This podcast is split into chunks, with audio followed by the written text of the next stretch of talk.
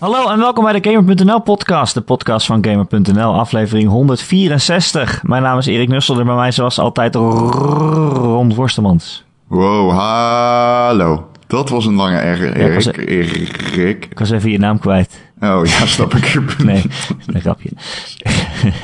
164 podcasts later.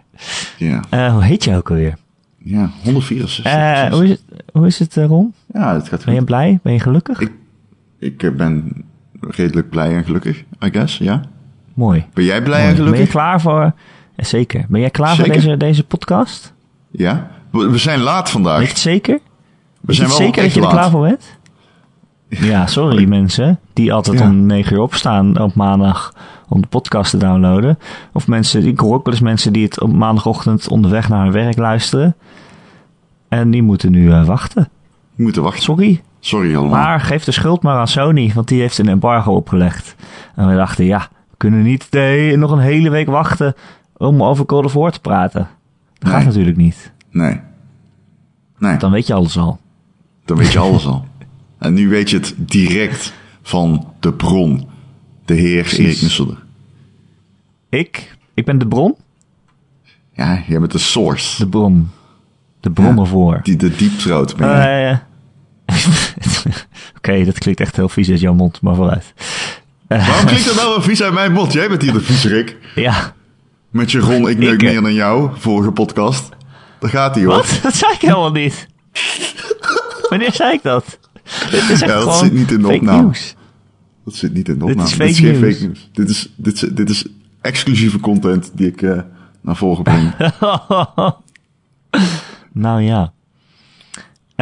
Weet je wie ook geneukt heeft? Nee. Kratos. Oh, denk een trio? Want hij heeft een zoon in deze game.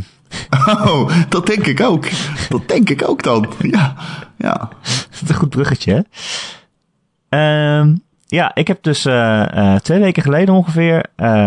mocht ik de eerste 2 uur van God of War spelen. Dus het was een heel uitgebreide demo... waarin we echt 2 uur lang los mochten... als een van de eerste ter wereld. Niet om op te scheppen, maar dan weet je een beetje de setting... dat ik dus best wel veel gespeeld heb. Maar aan de andere kant is 2 uur ook net zo weinig... dat je denkt, waar gaat het nou eigenlijk heen? Ja. Want ze hebben het gezegd, die game die is 30 uur... Mm-hmm. Dat hebben ze in interviews gezegd. En daarvan denk ik nog steeds, maar hoe dan? Nee. Ik vind dat best wel lang. Ja. Maar goed. Ik heb dus 2 uur gespeeld. Ik vond het heel leuk, God of War. Het was, het is heel anders dan je gewend bent van die serie. Het is natuurlijk ook al even geleden dat we deze franchise hebben gezien. Dus het is wel echt een soort van reboot in eigenlijk een ander genre. Maar het gaat wel verder met het verhaal van de Kratos die we kennen. Dus het is niet helemaal een reboot. Niet een harde reboot. Het gaat verder met... Er zitten nog wel herkenbare dingen in. Moet ik jou vraagjes gaan stellen? Vind je dat fijn? Ja, natuurlijk moet je mij vragen stellen, Ron. Oké, tuurlijk. Ik heb er best wel wat. Ik wil al jouw vragen horen. Laat ik even op deze inhaken. Hoezo gaat die verder wat wij kennen? Dit is toch een echte reboot. Dus dit is toch geen... Het is niet zo dat hij begint met... Oh ja, ik heb vorige week Zeus in elkaar geslagen of zo. Ja, nou bijna wel. bijna begint het wel zo. Nee, het is dezelfde Kratos. Dus je ziet, hij heeft bijvoorbeeld... heeft hij, hoe noem je dat? Verband om zijn armen, waar ooit die blades vast zaten. Het is dezelfde Kratos? Het is dezelfde Kratos, ja. Wat? Ja, het is dit is dezelfde Kratos als die in de vorige games. Je ziet ja, hij heeft nog steeds die rode tekens. Hij heeft nog steeds het as van zijn dode kind en zijn vrouw op zijn lichaam. Hij heeft dus verband om zijn armen waar ooit die Blades of Chaos zaten die los zijn gerukt in God of War 3. Dat staat best wel veel pijn. Hij zegt ook ongeveer dingen van... het is wel een aantal jaar later. Dus hij is een stukje ouder. Hij is Scandinavië. Ja. Nou, kijk, dat is dus het kutte. Ik heb 2 uur gespeeld en er zitten nog zoveel vraagtekens in die game en dit verhaal. Dus ik heb nog steeds geen idee hoe die daar terecht is gekomen. Okay. Want ik neem aan, als je van de Griekse mythologie naar de Noordse mythologie gaat... dan moet je een soort van parallel universum in zijn gekomen of zo. Er zit ook wel een aardig tijdverschil in. Ja, maar als god ben je natuurlijk wel onsterfelijk. Dus ik weet niet hoeveel jaar later dit is. Ja. Maar nee, ja, hij vertelt ook echt dingen. Ik bedoel, hij zegt ook tegen zijn zoon van... joh, je weet niet echt wie ik ben en zo. En ik heb dingen meegemaakt. En, ik heb dingen gezien, ik heb dingen meegemaakt. Ik ben net een vliegtuig van de Aldi. Maar hoe dit allemaal komt, dat hij daar is en wat hij daar doet, dat weet ik niet. Maar er zijn wel daar mensen die tegen hem zeggen van... joh, jij hoort hier niet, dus jij moet weg. Ja. Dus ik denk dat dat ongeveer het verhaal gaat zijn... dat deze hele mythologie hem daar niet wil hebben... en hem eruit probeert te werken. Okay. Maar goed, het verhaal begint een beetje... dat je ja, ik zal niet te veel spoilen natuurlijk... voor iedereen die luistert. Dit is het begin van het verhaal ook... wat je hebt gespeeld? Ja. Ja, okay. ik heb letterlijk vanaf het titelscherm gespeeld. Dan mag je wel een beetje spoilen natuurlijk. Ja, nou, gewoon een beetje de setting, hè. Niet gewoon, niet de details. Nee, niet de details van het verhaal, nee. En je weet het eigenlijk ook wel uit de trailer zo, dus ik zal niet heel veel verder gaan dan dat. Maar het begint een beetje met dat je ziet, wat Kratos zijn leven nu is. Het begint met dat hij aan het hout hakken is in een bos. Hij woont nu in een soort hutje daar, met zijn zoon. En zijn zoon is ook mee. Jullie zijn de hout aan het verzamelen. En dat is dan om zijn dode vrouw te cremeren. Want ja, zijn vrouw is alweer dood. Ik bedoel, ook deze nieuwe vrouw. Ik weet ook niet, zijn tweede vrouw is ook dood? Dan, ja, precies. Is die ook verbrand levend? Of wat was er ook weer met die vorige? Ja, die vorige die had hij zelf doodgeslagen met zijn blades. Omdat hij met woede zat. En hij een heel dorp ging uitmoorden. En toen bleek zijn vrouw en kind daar ook te zitten. Ja. Dat is wel treurig, hè? Ja, maar ja, het is een beetje een meer... allemaal wel eens, ja. Een wat meer zwaarmoedige Kratos is het. En een wat minder boze. Of althans, hij probeert minder boos te zijn. Op een gegeven moment gaat hij zijn zoon leren jagen en zo. En die zoon doet dan iets verkeerd. En dan staat Kratos op het punt om het echt uit te schreeuwen. Maar dan zie je echt dat hij zichzelf inhoudt. En rustig probeert te zeggen van... nee, oké... je moet het hert niet weg laten rennen. Je moet erachteraan, vriend. Zoiets. Maar goed, zijn tweede vrouw is nu ook dood. Ik weet ook niet hoe is die dood gegaan? Ik bedoel, ja, dat weten we nog niet. Okay. Ik weet niet of we dat überhaupt te weten komen. Ik weet ook niet wie die vrouw was. Of dat ook een iemand uit de mythologie was. Of gewoon een sterveling natuurlijk. Dat kan ook. Maar goed, hij heeft dus wel een zoon. Mm-hmm. Nou ja, niemand heeft ook gezegd dat het zijn biologische zoon is. Maar goed... Okay. Weet je ook allemaal niet, hè? Het zijn allemaal mysteries. Maar die zoon die heeft ook wel wat krachten en wat mysteries om zich heen hangen. Dus als hij een halfgod zou zijn, dan zou dat wel goed verklaren hoe dat dan allemaal komt. Ja. Maar ja, het verhaal begint een beetje met... er gebeurt iets waardoor eigenlijk Kratos zijn cover blown is, zeg maar. Hoe zeg je dat in het Nederlands? Er is iemand die weet wie hij is. Ja. Terwijl hij zich probeert te verschuilen van zijn verleden. Zou je kunnen zeggen. Hij is ontmaskerd. En dus denkt hij, shit, we moeten weg hier. En bovendien wou zijn vrouw dat haar as verstrooid werd op de hoogste berg. Maar goed, dat is blijkbaar een hele reis. Dus, bitch. Ja. Kan ze dan niet gewoon zeggen, strooi maar uit voor de deur. Ja, precies. Maar daar zou ongetwijfeld ook weer een hele betekenis achter zitten. Okay. Die we verderop in de game gaan zien. Maar het is dus, je begint een reis met je zoon Atreus. Die gaat ook mee. Eigenlijk vind je dat hij er nog niet klaar voor is. Maar ja, je wordt dus nu gedwongen omdat je ontmaskerd bent. En zo ga je op pad. En ja, je komt overal vijanden tegen. Er zijn Draugr heten die vijanden. Dat zijn een beetje de basisvijanden. Een beetje een soort... wel mensachtige, zombieachtige... Nou ja, niet echt zombie, maar... Ja, gewoon een beetje de makkelijke vijandjes, zeg maar... waar je duidelijk tegen begint. Ja. Humanoids, ja. Er zijn ook hele grote trollen. Dat zijn een soort van tussenbaasachtige dingen. Maar die zijn ook echt heel groot. Hè. Die toren echt... En dit is in het bovenuit. Overigens. Ja, dat is in het begingebied, ja. En volgens mij is die troll ook al in de trailer voorbij gekomen. Okay. En je gaat op reis. Dat is Oké. De combat. Je gaat dus vechten tegen trollen en humanoids en zombie-likes, whatever.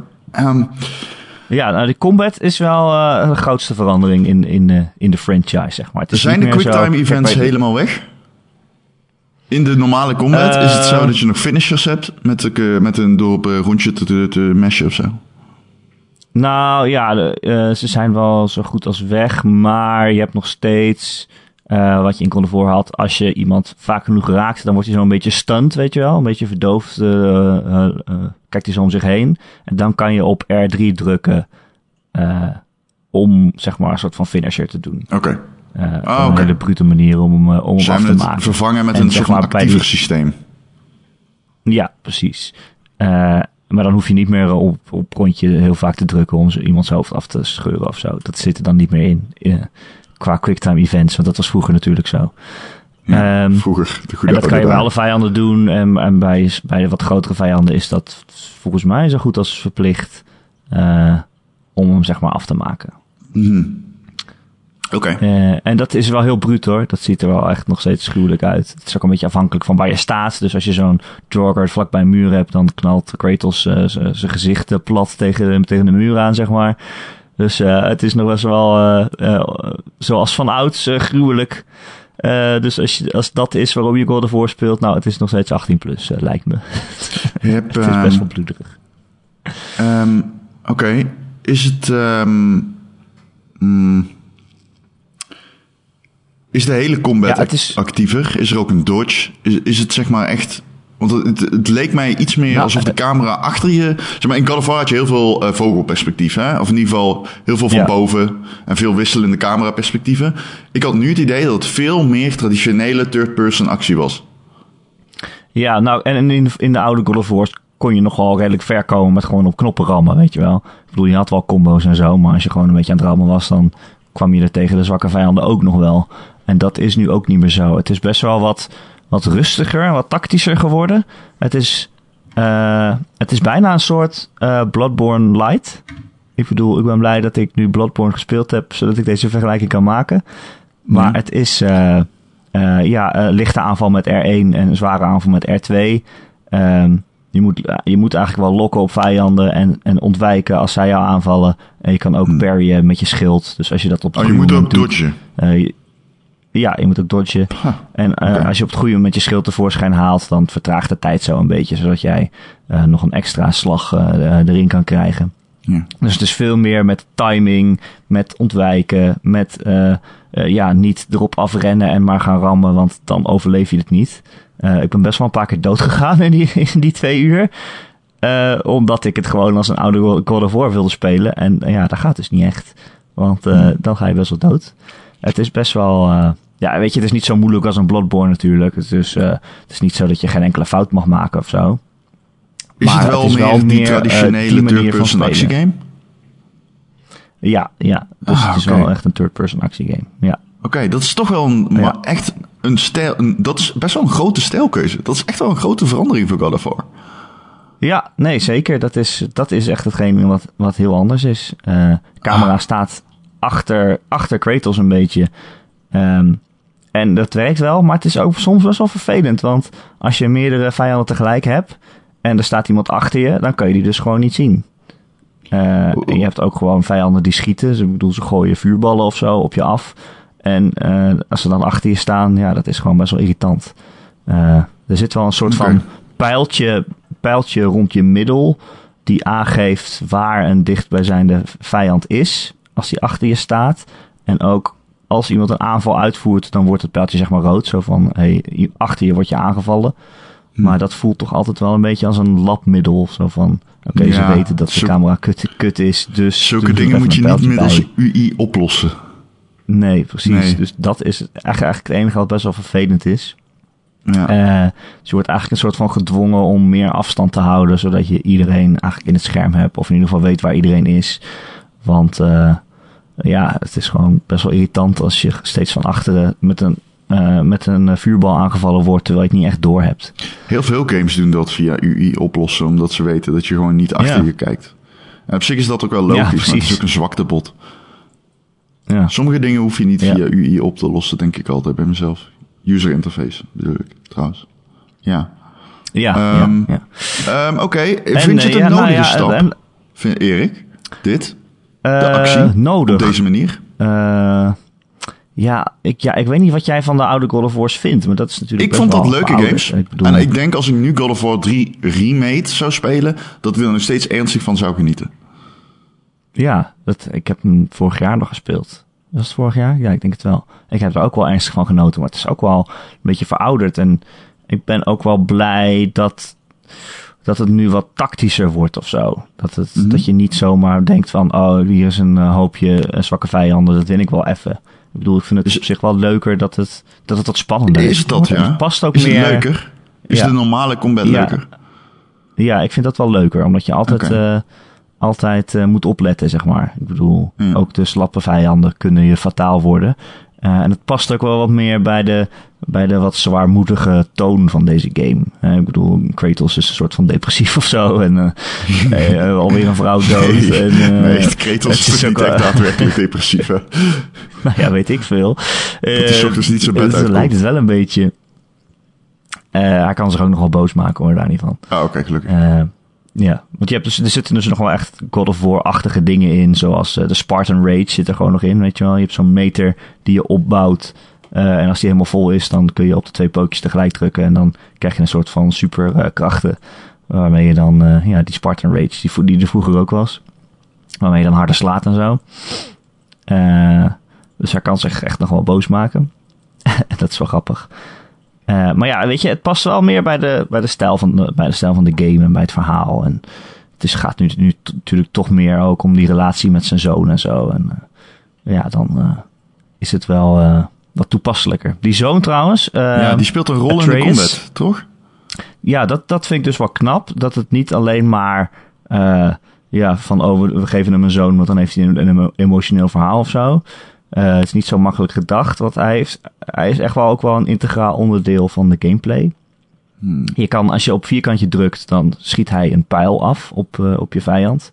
En dat heb je soms ook echt wel nodig, want er zijn bijvoorbeeld vijanden die heel snel zijn. En die ontwijken Kratos' aanvallen bijna altijd. Maar ja, als je hem dan eerst met een pijl schiet, dan is hij zo een beetje stunned. En dan kan je hem dus aan elkaar hakken met Kratos. Dus op zo'n manier moet je een beetje samenwerken. Klinkt een beetje als die visual hits, zeg maar, bij Bloodborne. Dat je eerst moet schieten, dan zijn ze stunned en dan kun je daarna zo'n attack doen. Ja, alleen die kan ik niet bij Bloodborne. Ja, het is 1 keer gelukt. Maar dat is wel een beetje zo. Je moet een beetje samenwerken met die zoon. Dat is best wel grappig. Oké. En Kratos heeft een bijl tegenwoordig, hè? Dus wat dat betreft past het er ook meer bij. Omdat wat is hij toch Noors geworden, hè? Onze Kratos. Hij heeft een bijl. Nors ook, maar ook Noors. Noors, ja. Ja. Daarom past die gameplay er ook wat beter bij, want een bijl is toch wat slomer. Wat onhandzamer, maar het komt ook wat harder aan, die klappen. En je kan die bijl ook gooien, dat is ook wel grappig. Het kan gewoon op elk moment in de combat dan... Ja, en dan gooi je hem dus op een vijand. Probeer je hem zo op een vijand helemaal achterin te gooien. En zolang je je bijl niet terughaalt, dan heb je dus geen bijl. Maar je kan ook met je vuisten slaan en zo. Dus dat kan ook gewoon. Maar dan kan je hem ook terugroepen. Als je op driehoekje drukt, dan vliegt de bijl terug naar je hand. En dan is het dus leuk om te proberen dat er nog wat vijanden in de baan van de bijl zitten, zeg maar. Dus als je hem dan op een achterste tegenstander gooit en dan ga je precies tussenin staan en dan vliegt die bijl door je vijanden heen. Dat klinkt leuk om te doen. Dat soort shit. Daar kan ik even genieten. Ja. Okay. En er zitten ook alweer God of War-achtige puzzeltjes in. Ik bedoel, dat is natuurlijk ook wel een deel van de serie. Een beetje van dat lichte puzzelwerk. En dat zit er nu ook wel weer in, Ron. Je moet ook wel weer gewoon puzzelen. Draait tot nu toe vooral om je bijl. Want die bijl die heeft een soort van bevrieskrachten. Dus ook als je hem in een vijand gooit, dan bevriezen ze even. Maar daarmee moet je bijvoorbeeld, ja, weet je, dat je een schakelaar overhaalt die automatisch weer terug gaat. Maar dat je de rebel er dan in moet gooien, zodat die bevriest en vast blijft zitten terwijl jij over een brug loopt. Nou ja, ja. Dat soort dingen. Oké. Okay. Ja, een beetje het lichte puzzelwerk waar je wel makkelijk doorheen komt. Maar ja, het is waarschijnlijk gewoon bedoeld als even een rustpuntje in de game. Dat je niet alleen maar aan het hakken bent de hele tijd. Okay. En dat werkt op zich wel. Oké. Okay. Wat moet ik nog meer vertellen? Ja, hoe ziet het eruit van de game? Hoe ziet de game eruit? Ja, oh, dat is zo mooi. Het is echt mooi? Heel mooi. Ik denk, heb je hem 4K HDR nog wel mooier dan... ja, natuurlijk. Ik denk, ja, Sony is het mooier dan Uncharted 4? Ja, dat denk ik wel, ja. Ja. Echt? Ja, zeker wel. Ja, zeker wel? Het is wel echt al bizar mooi. Ik denk ook wel mooier dan Horizon. Het is wel echt knap mooi. Er zit zoveel detail in. En als je door het bos loopt, al die takjes op de grond. En plassen water waarin de zon reflecteert en zo. Het is wel echt prachtig. En ook gewoon de personages zelf, hoe die zijn vormgegeven, hoe die zich bewegen. Die kunnen echt wel emotie overbrengen en zo. Ja, het is wacht echt even. Wel... want nu je dit zegt, moet echt, ik even... Ja, nee, ga verder. Vertel dit nog even.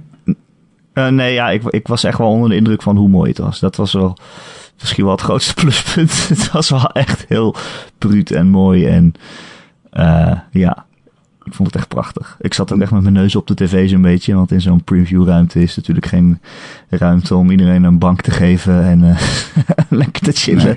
Dus ik zat echt op een stoel zo 1 meter van de tv vandaan. Nog geen meter, wat zeg ik. Gewoon met mijn neus op het scherm. Nu moeten we het wel even gaan hebben over de overduidelijke parallel tussen Santa Monica Studio en ik denk dan Naughty Dog. Want heel veel mensen zeggen oké, deze game is aan het spieken, zeg maar, bij het werk van Naughty Dog.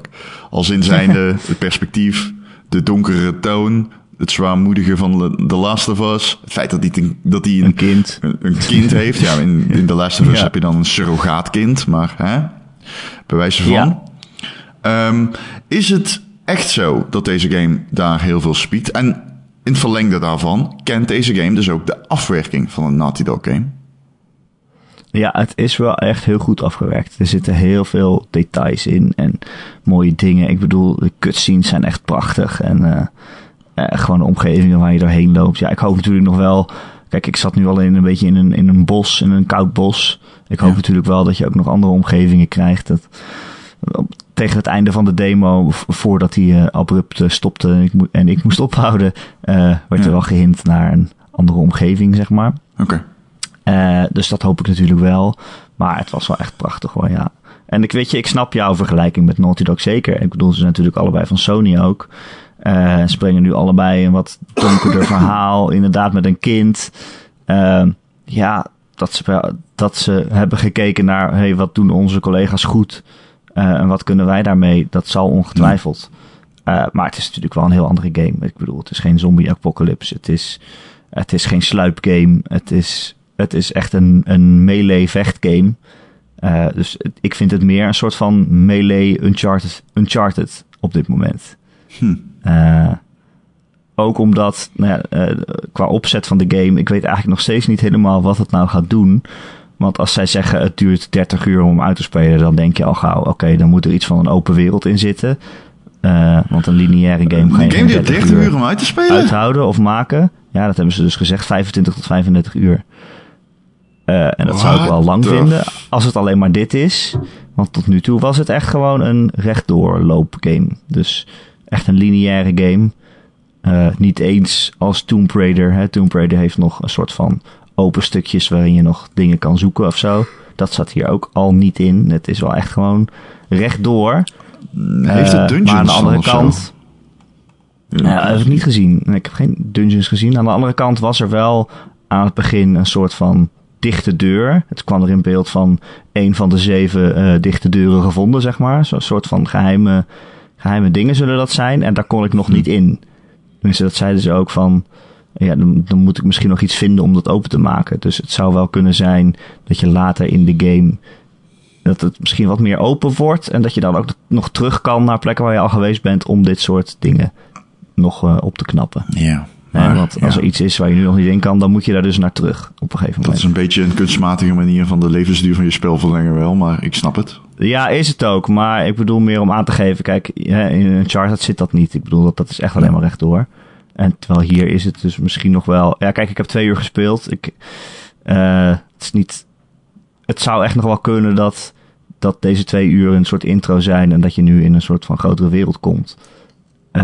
Wat misschien ook nog wel meer open is, maar ja, dat weet ik gewoon niet. Maar ik moet haast wel, want hoe kan die game anders 30 uur duren? Ik snap dat echt niet. Nee.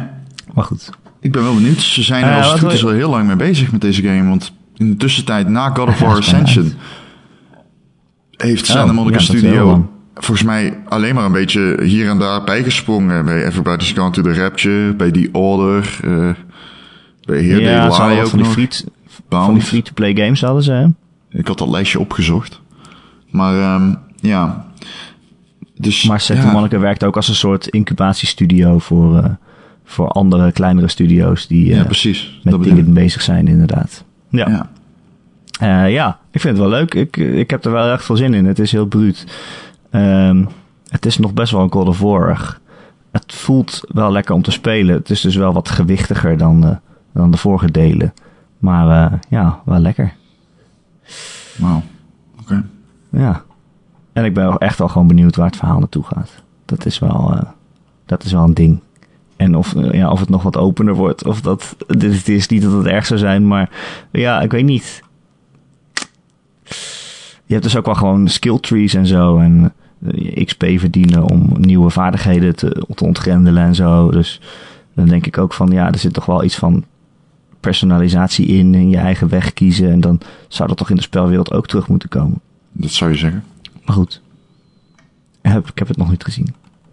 Je kan je kind upgraden als je dat wil. Die heeft zijn eigen skill tree.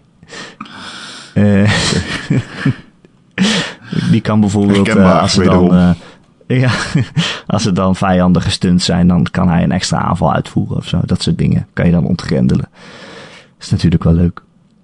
Hey, maar concluderend is dit, want als ik trok die parallel, of ik noemde die parallel met, of ja, in ieder geval de overeenkomsten, zo moet ik het zeggen, om mezelf maar een hoop gekut met woorden te vermijden.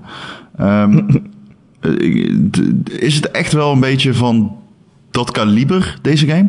Kan het echt, zeg maar, een first-party titel à la Uncharted The Last of Us worden voor Sony? Ja, dat denk ik wel, ja. Ja, het is wel echt... Je voelt echt aan alles dat het zo groot en zo mooi is. En dat alle resources er tegenaan zijn gegooid, zeg maar. Nee, het is echt wel van het kaliber Uncharted 4 qua game. Nou ja, weet je, of het echt zo goed is, dat ga ik natuurlijk niet zeggen. Maar qua afwerking, qua hoe mooi het is. Ik schrik wel een beetje als jij zegt dat het 30 uur duurt, zeg. Nee, dat ik ook. Boezemt me wel angst. Dat zei Cory Balrog. Nee, hoe heet hij? Balrog! Ik zeg altijd Balrog. Cory Barlog. Ja, die. Dat is de director van de game. En die zei 25 tot 35 uur. Dus daar is ook dan ook van. En dat laat mij ook een beetje denken van... Ja, hoe past dat in een game van deze opzet? Dus daarom denk ik... Ja, die opzet moet er dan toch nog veranderen of zo. Maar goed. We gaan het zien als de game uitkomt. Ja. Op 20 januari. Is over een maandje al. Januari? April. April. Zei ik januari? Jeetje, januari. Kom ik daar nou weer bij. Dat is al lang geweest. Ja, dat is 20 april. Geweest. Dat is over een maand. En dan kan iedereen het zelf zien. Oh. Heb jij daar zin in, Ron?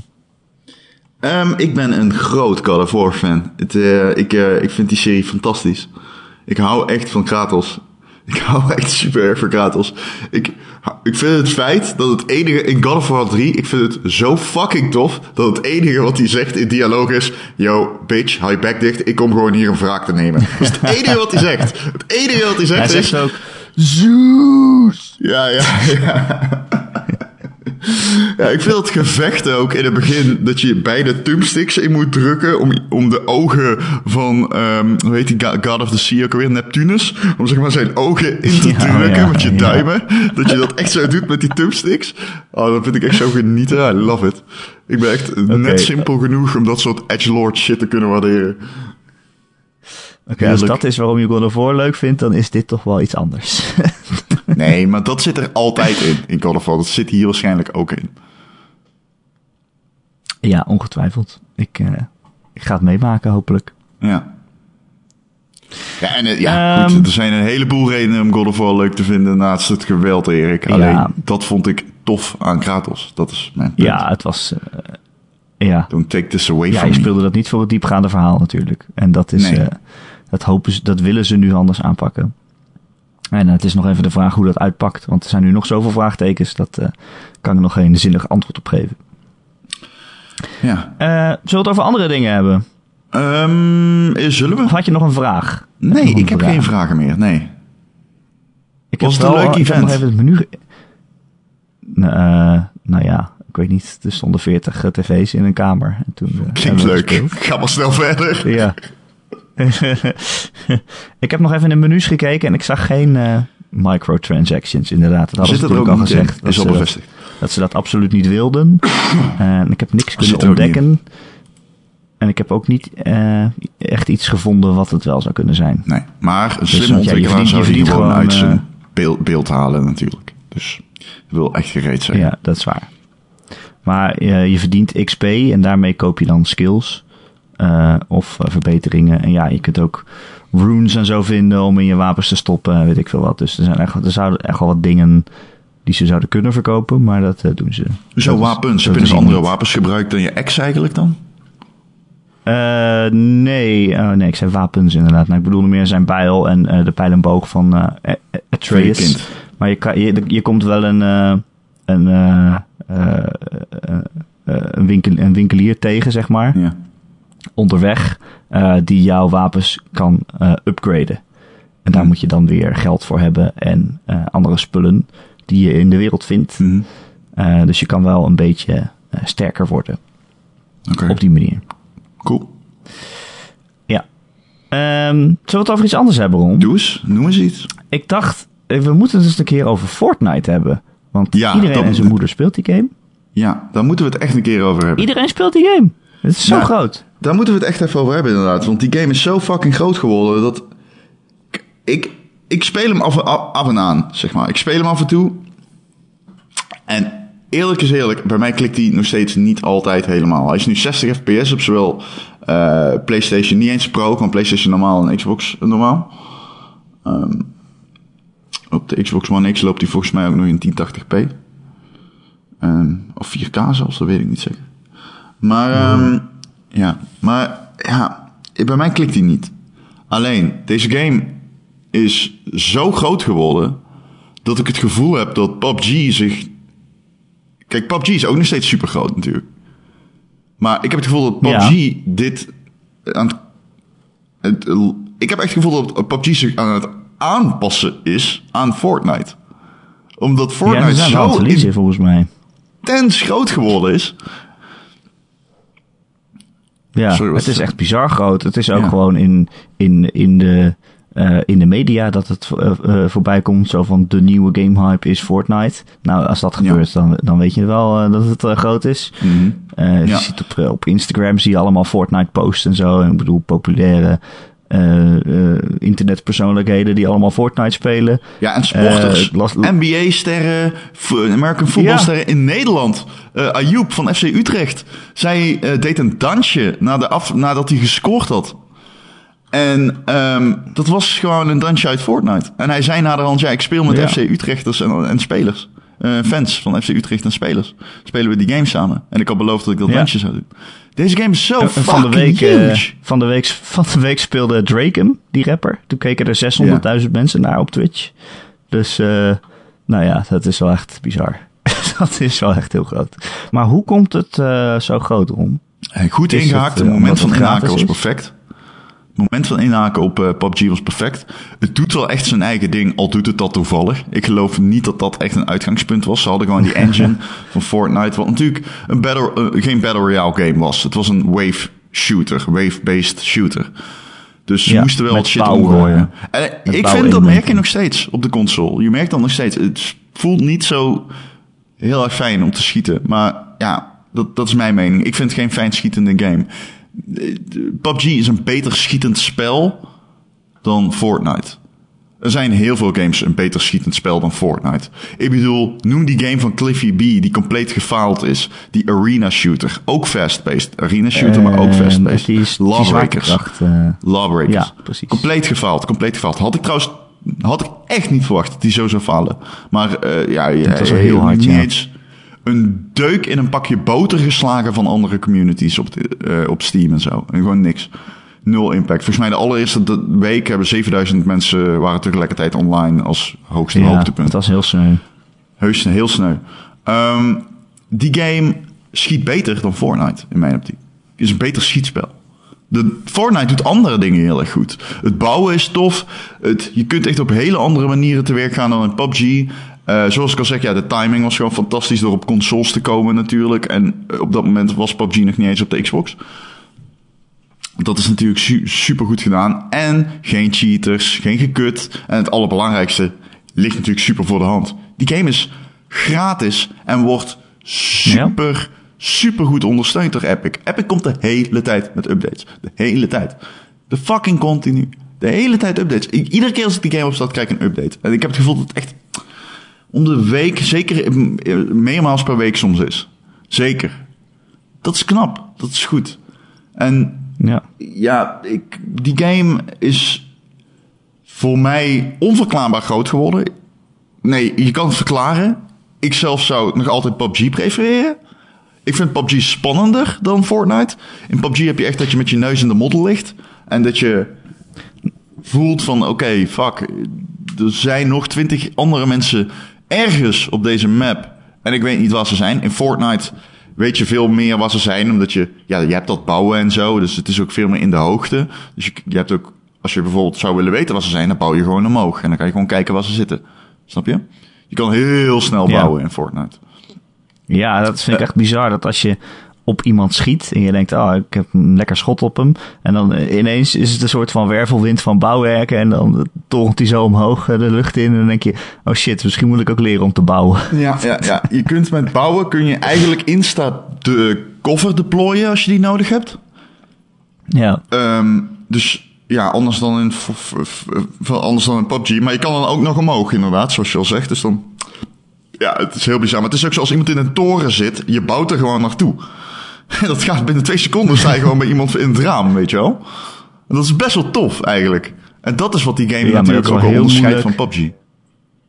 Ja, dat is best wel moeilijk. Ik bedoel, dat is wel echt een leercurve. Dat je moet leren om te bouwen. Want als ik dat spel ga spelen, dan behandel ik het meer als een shooter. En dat bouwen, denk ik, dat kan ik nog niet.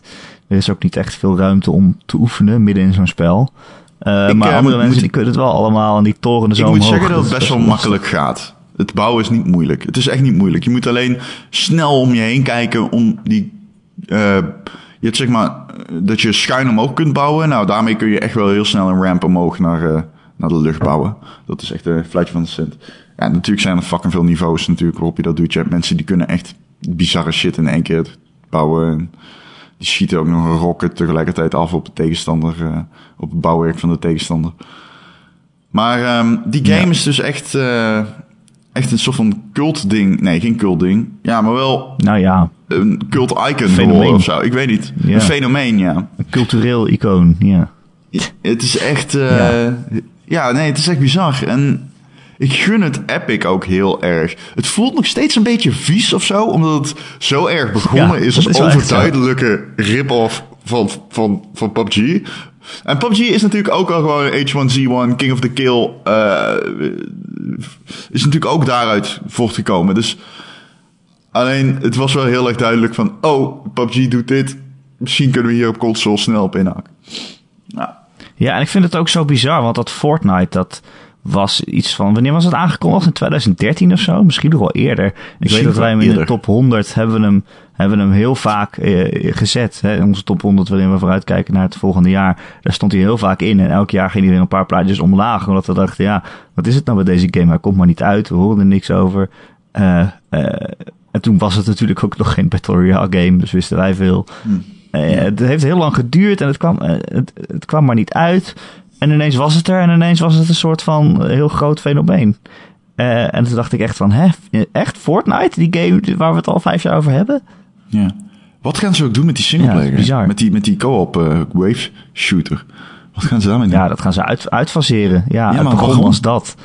En toen dachten ze, we gaan snel Battle Royale doen.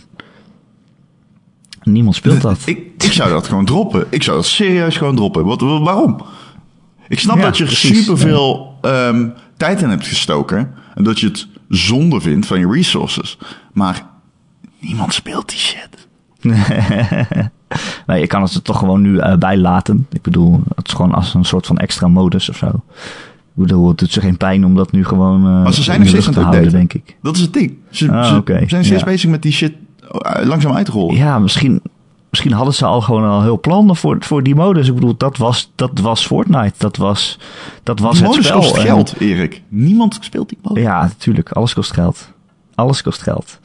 Maar misschien is het ook wel voor mensen zoals wij die het al vies vinden. Zo van, Battle Royale heeft deze game overgenomen. Heel slim gedaan natuurlijk, maar het voelt inderdaad een beetje vies wat jij zegt. Dat ze zeggen van, ja, nee, maar we hebben ook dit. Dat je dat toch een beetje kan verantwoorden of zo. Ja. Ik moet met de ondersteuning die ze leveren aan die Battle Royale modus, moet ik zeggen dat ze echt wel verdiend staan waar ze staan. Ik ken heel veel mensen die shit spelen, heel veel. Ook in mijn vriendengroep en die zijn allemaal zo enthousiast over dat ze meteen dingen uitrollen. Maar het is ook gewoon de enige Battle Royale modus op PlayStation 4, toch? Ik bedoel... Nee. H1Z1 staat... Nee. Volgens mij staat King of the Kill is volgens mij ook op de PlayStation 4. Die zijn met een auto Battle Royale modus gekomen, H1Z1. Oh ja? Ja. Dat je met z'n vieren in de auto zit. En je kunt zelf doodgaan, respawn je als je auto maar overleeft. Oh, grappig.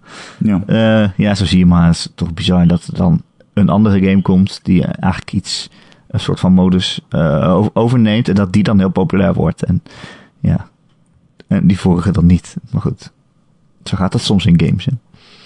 Ja, I guess. Zo gaat dat. Denk jij dat als PUBG sneller naar de PlayStation was gekomen ook? Ik bedoel, ze zijn er nog steeds niet, maar stel, ze waren er eerder dan Fortnite, dat PUBG dan nu zo groot zou zijn? Ah, PUBG is nog steeds super groot. Ja, maar dat Fortnite daar... Niet. Ja, dat nou, Fortnite bedient een andere itch. Zeg maar, het scratches another itch dan PUBG qua shooter. Dat zijn wel andere games, dus dat vind ik moeilijk om te zeggen. Ik denk wel dat PUBG geleden heeft onder het feit dat het zo lang zo'n matige videogame is geweest. Ja, heel lang in early access. En allemaal bugs en zo natuurlijk. En cheaters. Ik bedoel, superveel cheaters. Ja, maar dat is nog steeds zo. En dat is natuurlijk niet handig. Ja. Maar je ziet ook, het wordt een beetje... Kijk, ik ga het geen knieval noemen, maar als ik hoorde laatst, dit heb ik niet gecheckt op... het internet. Iemand heeft mij verteld in persoon dat PUBG met een kleinere map komt. En dan denk ik, als dat waar is, dan denk ik ook meteen van, oh, dat makes sense, want dat zijn kortere potjes. En kortere potjes is ook wel wat mensen juist fijn vinden aan Fortnite. Ja, nou, ja. Ja, maar ik heb dus liever PUBG, omdat je dan inderdaad eerst 5 of 10 minuten een beetje aan het voorbereiden bent. Je bent stiekem alle huizen binnen aan het gaan. En even opzoeken of dat waar is van die smallere op te map, bouwen. En ja... Oh ja, ja. Nee, hier. Het is spannend. Hier komt hij. Nou, echt waar, letterlijk. Ik klik hem open. Ik zocht op PUBG Smaller Map. En de eerste kop die ik lees is... PUBG's new Smaller Island Map is a direct response to the popularity of Fortnite. Allicht. Oh, mooi. Ja, grappig. Oh, ze hebben ook... ze hebben ook emoji. Of emoji. Ze emote, dat je, zeg maar, dansjes en zo kan doen. Emotes. Oh, shit. Emotes. Oh, leuk zeg. Oh, dat is ook weer echt... wat een game goed maakt altijd, een emote. Ja, maar ja, goed, dat maakt... Oh, het is echt een kleine map, hè? 8 maart hebben ze hem onthuld. Al, dat is meer dan een week geleden. Hey, en Fortnite niet alleen op de consoles, maar ze gaan nu ook naar de telefoon. Las ik. Heb je dat ook gezien? Ja, ik heb al een keer cross-platform Fortnite gespeeld op de PlayStation 4 met PC-mensen. En dan kon je ook gewoon met elkaar praten. Dat vond ik wel tof. Wat natuurlijk super kut is voor degene die op de console speelt. Want mensen met een muis en toetsenbord zijn beter. Echt waar, geloof me nou. Sommige mensen zeggen dan, ja, maar op de console heb je auto-aim. Ja, dat klopt. Maar op de PC kan ik 180 graden draaien en meteen jou door je hoofd schieten. En dat is het allergrootste verschil tussen een controller en een muis en toetsenbord. Dat kan niet met een controller. Dat kan echt niet. Niet op Fortnite althans. Nee. Ik kan het niet. En ik heb echt al wat geoefend met de controller in mijn leven. Die mobile versie, dat is natuurlijk weer een versie die ook erbij komt in dat cross-platform gebeuren. En dan krijg je dus een serieus, raar principe. Cross-platform spelen? Op je telefoon? Oh nee, dat is echt een slecht idee, toch? Juist, dat is een slecht idee. Oh. Ik vraag me heel erg af hoe ze dat gaan doen. Want ik weet niet of jij ooit met virtuele pookjes hebt gespeeld op je iPhone. Ja, dat is echt super kut. Dat is echt heel kut. Ik vind dat heel kut. Misschien kunnen zij het beter doen. Ik weet het niet. Ik denk het niet. Ik denk dat het gewoon kut blijft. En ze maken er een soort van grote mengelmoes van. Maar hij is niet helemaal gemengd. De PlayStation 4 kan communiceren met de PC en de mobile apparaten. De Xbox kan communiceren met de PC en de mobile apparaten. Maar de PlayStation en de Xbox kunnen niet met elkaar communiceren. Nee, Sony wil dat echt niet, hè? Maar ik vind dat raar. Ik vind dat heel raar. Pardon. Dat kan toch bijna niet? Nou, dat zit er allemaal in één pool. Betekent dat er 2 pools zijn aan players? Of betekent dat er gewoon 1 pool is? En dat ze gewoon verzwijgen dat PlayStation en Xbox mensen met elkaar kunnen spelen? Nee, dat zou Sony echt niet goed vinden. En daar zouden ze ook wel achter komen. Sony wil dat niet, dat je met Xbox One spelers kan spelen. Omdat de PlayStation zo'n grote voorsprong heeft. En een groot argument van mensen die nu een console kopen is: welke hebben mijn vrienden en kan ik met mijn vrienden spelen?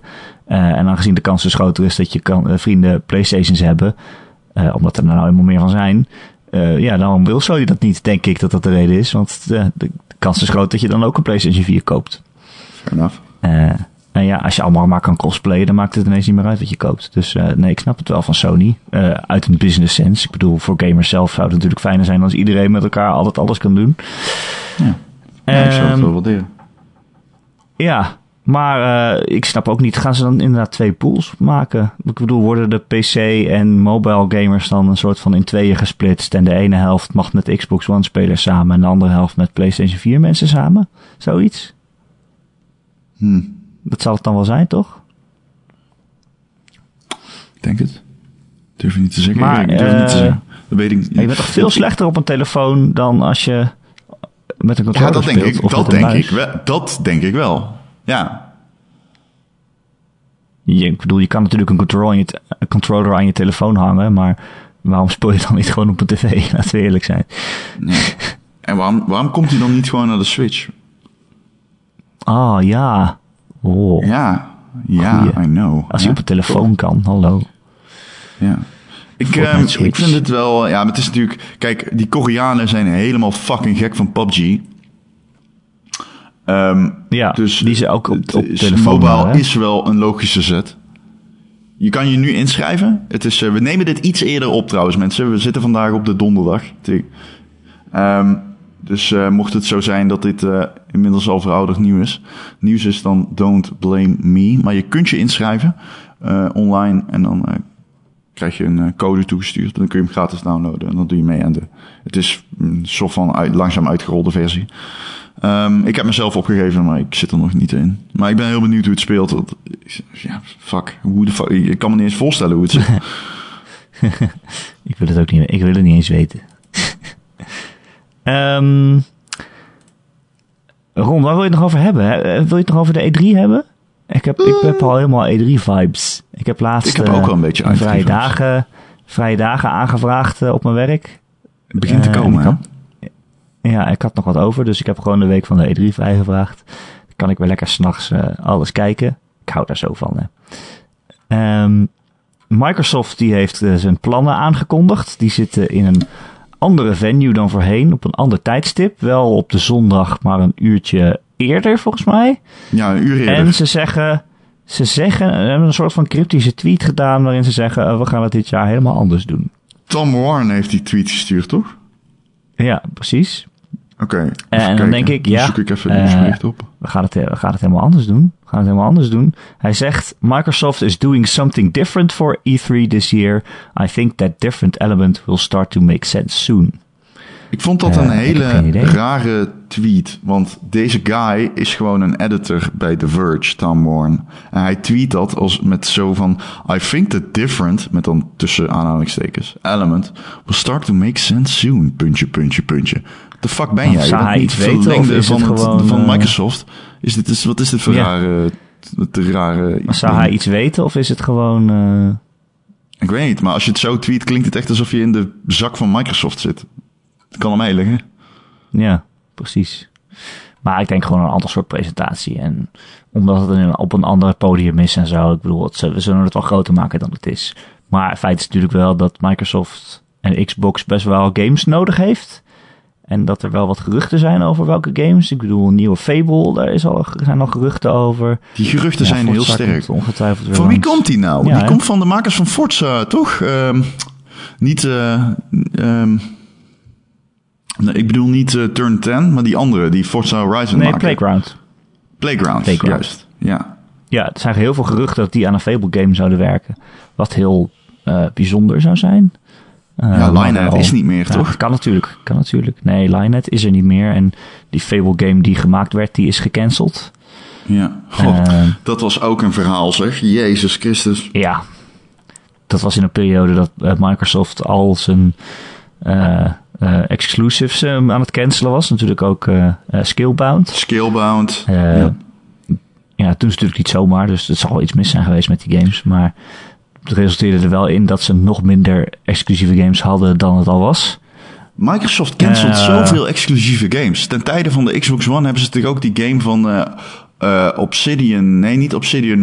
Wie is ook alweer van South Park The Stick of Truth. En Pillars of Eternity... Dat is Obsidian, volgens mij. Is dat Obsidian? Monolith? Nee, dat is niet Monolith. Nee. Dan ga ik weer maar even googlen. Dan is het Obsidian. Maar die hadden ook zo'n RPG gemaakt voor op de Xbox One. En die game was al bijna klaar. Die was gewoon bijna klaar. En hij was super ambitieus. Iedereen had daar... zeg maar, soort van mixed feelings bij destijds. Omdat iedereen zoiets had van, ja, fuck, dit is wel heel ambitieus. Dan kon je via de Kinect, kon je dan met merchants praten. En dan kon je zo afdingen door middel van gebaren te doen. En het was ook nog eens een volstrekt online coherente wereld. Waarin je gewoon met z'n allen raids kon doen op steden. En je kon... Ja, en je kon... wat kon je nog meer? Fuck. Hij maakte heel veel gebruik van cloud-based dingen. Hij maakte heel veel gebruik van die cloud-based dingen. En moest zeg maar de flagship van de Xbox One worden. Ja, dat zou ik zeiden. Je kan een raid doen met 1 miljoen mensen of zo. Is dat? Ja. Dat is echt bizar, ja. Ja. Heel bizar. Ja, heel veel dingen maar gecanceld. Die hebben ze ook nog gecanceld toen. Is toch raar. Dat doen ze ook niet voor niks, hè? Nee, doen ze niet voor niks. Denk ik dan. Ze zijn wel... destijds is die gecanceld omdat niemand meer vertrouwen had in dat project bij Microsoft. En dat ze bij Obsidian zoiets hadden van, ja, fuck. Weet je, Obsidian is ook maar gewoon Black Isle Studios natuurlijk. Die zitten ook alleen maar van dat soort dungeon RPG's, weet je wel. Dus voor hun was dat ook een hele rare zet. Omdat opeens zoveel mensen daar opeens gingen werken. Zij zijn eigenlijk gewoon een independent studio natuurlijk. Ja. Maar dan nog, Microsoft heeft er gewoon een handje van om dit soort shit te doen. En ik vind het toch ergens wel jammer, want ze hebben heel veel games de nek omgedraaid. Misschien om goede redenen, dat kan. Maar waarvan je van tevoren al zou kunnen zeggen, is dat nou wel zo'n goed idee? Ik bedoel, die Fable game was niet zo'n goed idee. Ik speelde die op de Gamescom, was geen goed idee. Dat wist iedereen, kwam daar die demo uit en die zei tegen elkaar... het was toch een 1-tegen-4 game of zo, een online game. Ja. Het was niet echt een Fable game. Nee, het was niet echt een Fable game. Nee. En hij was al een keertje omgegooid. Skillbound, precies hetzelfde. Het voelt als loszand. Skillbound had ook die demo op de E3. Weet je nog, die co-op demo, dat ze met z'n vieren die draak gingen verslaan. Dat is je E3-demo. Ja. Dat is je beste vertical slice. Dat je moet kunnen laten zien. Daar werk je, er zijn uit ontwikkelaars die werken daar maanden naartoe. En dan kom je met dat. Dat is niet goed. Ja, dat is geen goed teken. Ik had wel erg zin in Skillbound, hoor. Ik bedoel, die demo niet zo, maar die demo daarvoor wel. Dat ze door een grasland liepen en dat je dan je draak er op een huis afstuurt, zodat hij hem in de as legt, zeg maar. Dat vond ik wel echt cool. Maar je snapt waar het daar is misgegaan bij Skillbound. Ja. En dat had ik dus bij Fable. En dat had ik dus ook bij die RPG van Black Isle, Obsidian Entertainment. Ja, Stormlands heette die. Stormlands, juist, dank je. Ja. Ja. Microsoft heeft er toch een handje van of zo, om dat soort projecten uit te besteden, de hoop dat het wel goed komt. Terwijl Sony, hè, weet je nog, Uncharted 4, hup, Amy Hennig de deur uit, opgetiefd. En Neil Druckmann en die anderen aan het hoofd zetten. Oh, halen jullie, wat was het volgens mij, de eerste launch date was volgens mij ergens in de zomer. Nou, halen jullie niet, gaan we naar maart. Oh, jullie halen maart niet, gaan we naar april. Kijk, dat werkt. Ja. Ja. Maar dat zijn ook allemaal first-party studios. Hè? Dat is natuurlijk wat anders dan als Microsoft aan Platinum vraagt om een drakengame te maken. Dat is natuurlijk wat anders. Nou ja, in zekere zin waarschijnlijk is het andersom. Dat Platinum een drakengame komt verkopen aan Microsoft. Maar goed. Ja, precies. Nee, in dit geval niet zo. Net iets minder controle over. Volgens mij niet zo. Want Microsoft wilde echt een flagship game om de Xbox One mee te testen. Ja, maar dan vraag je aan Platinum, wat willen jullie maken? En dan zeggen zij, we willen een drakengame maken. En dan zegt Microsoft, dat ziet er goed uit. Nou ja, niet Skillbound. Ik heb het hier over Stormlands. Maar ook dat is third party natuurlijk. Ja, maar dat zeg ik ook. Het is third party, maar waarschijnlijk komt het idee van Microsoft uit. Microsoft wilde een game die alle features van de Xbox One zou benutten. Ja. Features. En die wilden een grote RPG en daarmee wilden ze de Xbox One luisteren. Dus dat is misschien wel geen pitch geweest, maar gewoon een opdracht. Nee, ja, absoluut. Maar ik snap wat jij bedoelt. Ik ben het ook met je eens. Het is anders als het om independent studios gaat. En in ieder geval niet first parties. Dus dat is inderdaad anders. Maar dat is wel een optie. Je kan wel gewoon zeggen, yo guys, we gunnen jullie iets meer tijd. Niet dat dat een betere game oplevert. Misschien is het goed dat ze hem de nek omdraaien. Maar nogmaals, Microsoft heeft er een handje van om slechte ideeën te laten uitwerken. Ja, precies. En ja, dat is natuurlijk wel een verschil van of je daar zo op zit dat je het nog kan veranderen. Of dat je op tijd ziet dat het geen goed idee is en dat het anders moet, zeg maar. Dat is natuurlijk wel een kunst. Maar ja, wij zijn daar ook niet bij, dus we weten ook niet hoe dat gaat. Ze kunnen ook gewoon het pech hebben gehad of zo natuurlijk. Maar laten we niet vergeten, als Stormlands wel een succes was geweest, hadden ze er een grote RPG bij. Stel je voor dat die in de lijn de Mass Effect 1 lag, had je nu ook een groot IP erbij. Hetzelfde geldt natuurlijk voor Skillbound. Hè? Want sommige mensen refereren nog steeds naar die ene kleurrijke game van de Sunset Overdrive. Als zijnde een heel goed game. Ja. Dat is wel een nieuw IP, weet je wel. Ook al ligt die ergens weg te rotten, het is wel weer een nieuw IP. Zonde is dat, ja. Ja, en dat is toch iets wat Microsoft mist. Gewoon, Halo en Gears of War zijn niet relevant meer. Nee, vind je niet? Ik denk je niet nee, dat ze een nieuwe Halo aankondigen. Nou, laat ik het zo zeggen. Dat is nog altijd een grote release en een belangrijke release. En een release waarop het najaar van Microsoft zou kunnen teren. Maar Halo is no fucking way zo groot als Uncharted is bijvoorbeeld. Nee. Het zijn hele andere games. Nee. Maar Halo is niet meer het grote bakbeest dat Halo 2 bijvoorbeeld. Kun je nog Halo fucking 2 herinneren? Ja, dat was echt een evenement. Ja, dat was een ervaring. Een ervaring. Ja, precies, ja. Finish the fight. Ja. Dat was 3, hè? Finish the fight was 3, vriend. Ja, 2 eindigde toch met een cliffhanger. Ja, zeker. Dat was ook iets. Toen moest je 100... Het laatste level van 2 was zo verschrikkelijk. Moest je 100 keer dezelfde gangen doorlopen. En dan kwam je ook 100 keer bij dezelfde arena uit. En dan vluchtte je van dat domme ruimteschip. En dan zei hij inderdaad iets van finish the fight. Finish the fight. En dan was het game afgelopen. Deel 3 eindigt hij met... Wat? Ja, en dan deel 3 eindigt hij met... wake me when you need me. En dan wordt hij wakker en dan hadden ze weer nodig. Ja. Ik moet wel zeggen, het einde van Halo 5... het einde van Halo 5, dan springen ze door een wormhole. En Cortana zegt letterlijk... Yo, bitches, we kunnen fucking overal heen waar we maar heen willen. Maar dus God, dat is wel mooi. Het is wel een heel open einde. Ja, maar dat is wel mooi voor die serie. Want Halo 4 was niet zo heel wijselijk opgezet. Halo 5 iets beter. En Halo 6, nou, nu kunnen ze ook niet. Ze kunnen gewoon een eigen fucking ding doen. Dat is goed, denk ik. Ja. Nou ja, ik ben gewoon benieuwd wat Microsoft gaat doen. Het is natuurlijk ook wel interessant met die Game Pass, hè, dat al hun games daar meteen opkomen. Of ze het daar nu al op gaan inspelen, op de manier waarop ze games gaan uitbrengen en zo.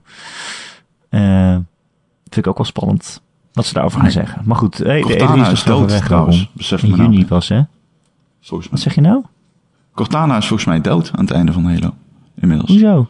Ja, volgens mij wel. Oh. Volgens mij weet ik niet zeker. Maar die werd rampant. Oh. Dat is wat AI's worden als ze te oud worden. Spoilers. Ja, van een 4 jaar oude game, ja. Anyway. We zijn alweer een uur bezig, Ron. Zullen we maar gewoon stoppen? Hadden we nog even Splinter Cell roepen? Splinter Cell! Oh man, als het waar is dat het komt, ben ik echt zo gelukkig. Ik hou van Splinter Cell. Ik ga het gewoon zeggen, ik hou meer van Splinter Cell dan Metal Gear Solid. Hou je meer van Splinter Cell dan van mij? Nee. Gelukkig. Ja, nee, Amazon Canada, geloof ik, had een soort van pagina waarop een Splinter Cell 2018 stond. Ja. Tom Clancy's Splinter Cell 2018, zo heette de game, door Ubisoft, dat klopt natuurlijk. Maar verder was ook niks, dus of dat nou betekent dat er dit jaar een Splinter Cell uitkomt, het kan natuurlijk, hè. Ubisoft doet al vaker bij de E3 zo aan het eind zo. Oh, we hebben nog 1 game die niemand had verwacht, die dan wel misschien al is uitgelekt, maar goed. We hebben nog 1 game en het kan natuurlijk dat ze dan zeggen, hij komt ook dit jaar uit. Het kan natuurlijk een Splinter Cell zijn. Maar ja, waarom? Laten we niet jouw hopes up krijgen. Nee. Ik hou heel erg van Splinter Cell. Ik hou vooral van die oude Splinter Cells. Conviction was trouwens ook heel erg goed. Maar ik hou het. Double Agent vond ik ook wel oké. Maar die oude hardcore Splinter Cells, die waren echt heftig. Daar hing je echt zo... Ah, dat was zo hardcore. Ik echt love it. Hing je in de lucht in een spagaat met Sam Fisher. Schoot je op het aquarium. Wachtte je tot iemand door de plas liep. En dan schoot je zo'n taser in dat plasje. En dan werden ze geëlektricuteerd. En dan dacht ik even... Yes! I am become God! To destroy your world! We are as gods. Ja, love dat. Ben wel benieuwd welke studio daarmee aan de slag gaat. Oh ja. Ik heb geen idee, eigenlijk. Als dat zo hebben ze nog een studio over dan? Nou, ik denk dat het een... wie zou het moeten doen? Ik durf het niet te zeggen. Nee, ik heb flauw. Dat kan iedereen zou dat zo snel niet kunnen bedenken. Anyway, zullen we afsluiten, Ron? Of heb je nog een game die je aan het spelen bent? Wil je nog wel een game zeggen? Nee.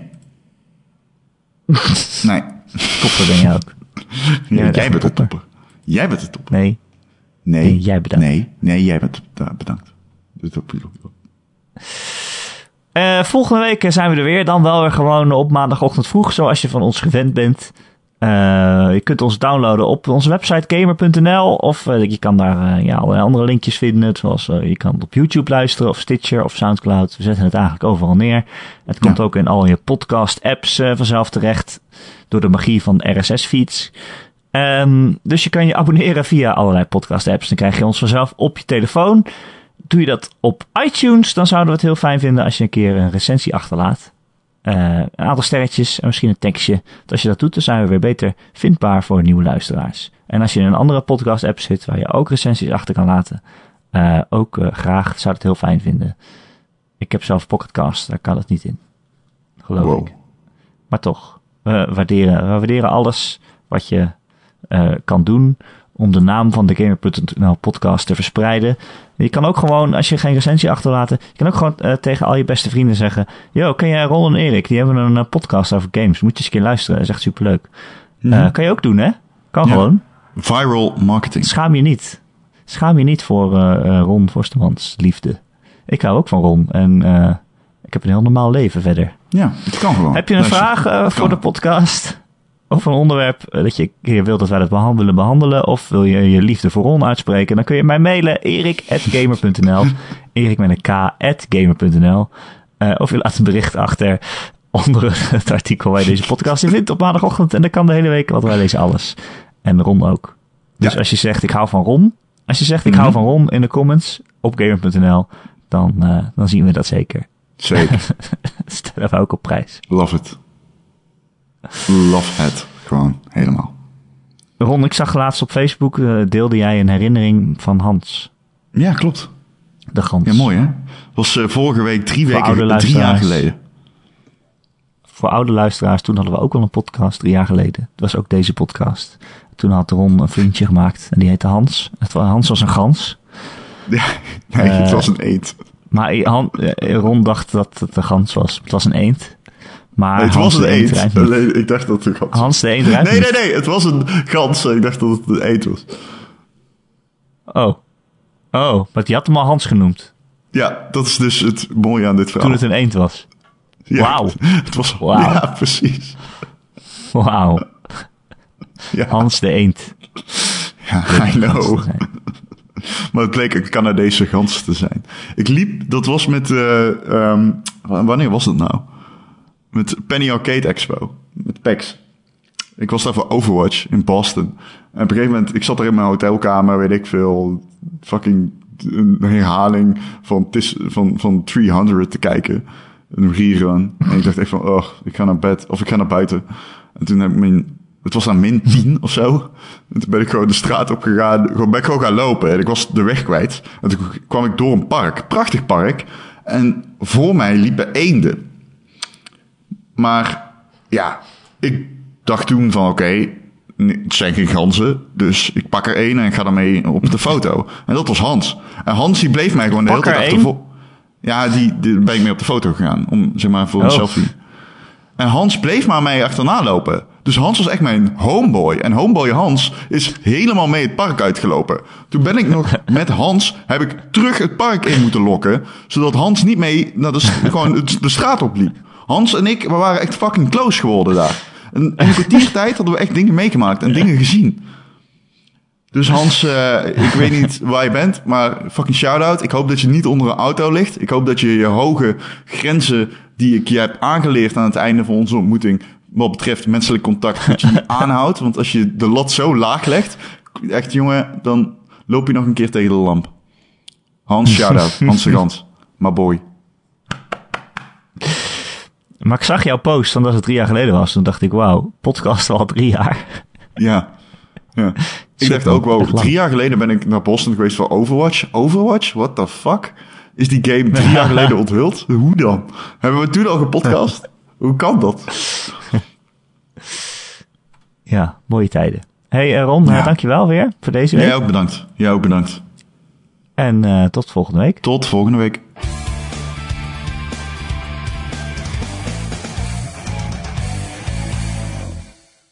Hallo Erik, welkom terug. Hallo, daar ben ik weer. Ik was aan het wisselen van netwerk. Skype gemute? Oh. Ik heb nou 5G aangesloten. Damn. Ik hoop dat dat scheelt. Wow. Ja. Hebben ze dat in Brabant? In Brabant, wil je dat zeggen? Dik.